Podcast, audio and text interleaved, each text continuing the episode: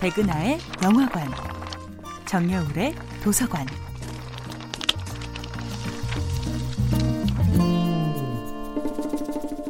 안녕하세요. 여러분들과 쉽고 재미있는 영화 이야기를 나누고 있는 배우 연구소 소장 백은하입니다. 이번 주에 만나보고 있는 영화는 플로리안 henkel폰 도너스 마르크 감독, 울리히 뮤흐 주연의 2006년도 영화 타인의 삶입니다. 베토벤의 소나타 열정에 대해 레니는 이렇게 말했다고 하죠. 이 음악을 계속 듣다가는 혁명을 완수하지 못하겠군. 영화 타인의 삶의 주인공인 극작가 드라이만은 말합니다. 베토벤의 열정을 이 음악을 진심으로 듣는다면 과연 나쁜 사람이 될 수 있을까? 동독의 비밀 경찰 비즐러는 어느 날 함께 엘리베이터를 탄 동네 꼬마에게서 이런 질문을 받습니다.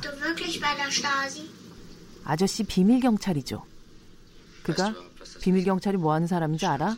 라고 되묻자 아이는 대답합니다. 아빠가 나쁜 사람이라고 하던데요. 사람들 막 잡아가는 사람이라고. 나쁜 사람. 분명 비즐러는 나쁜 사람입니다. 아니, 나쁜 사람이었습니다. 예술가들의 열정을, 이들의 삶을 진심으로 엿듣기 전까지는 말이죠. 결국 나쁜 사람이 되기를 포기하고 예술의 편에 선 비즐러는 드라이만의 창작 활동을 눈감아주고 그를 체포할 결정적인 단서를 몰래 빼돌림으로써 위험에서 구해냅니다. 물론 허위 보고서 작성과 작전 실패에 대한 징계로 그는 평생 몸담았던 경찰 간부의 자리를 뺏기고 우편 배달부의 삶을 살아가야만 했죠. 5년 후 통일 독일의 하늘 아래서 우편 몽치를 끌고 길을 걷던 비즐러는 한 책방 앞에서 멈춰섭니다. 바로 드라이만이 쓴 책을 발견했기 때문이죠. 책의 제목은 언젠가 드라이만이 스승의 죽음에 대한 진홍곡처럼 연주했던 곡의 이름과 같습니다. 선한 사람들의 소나타.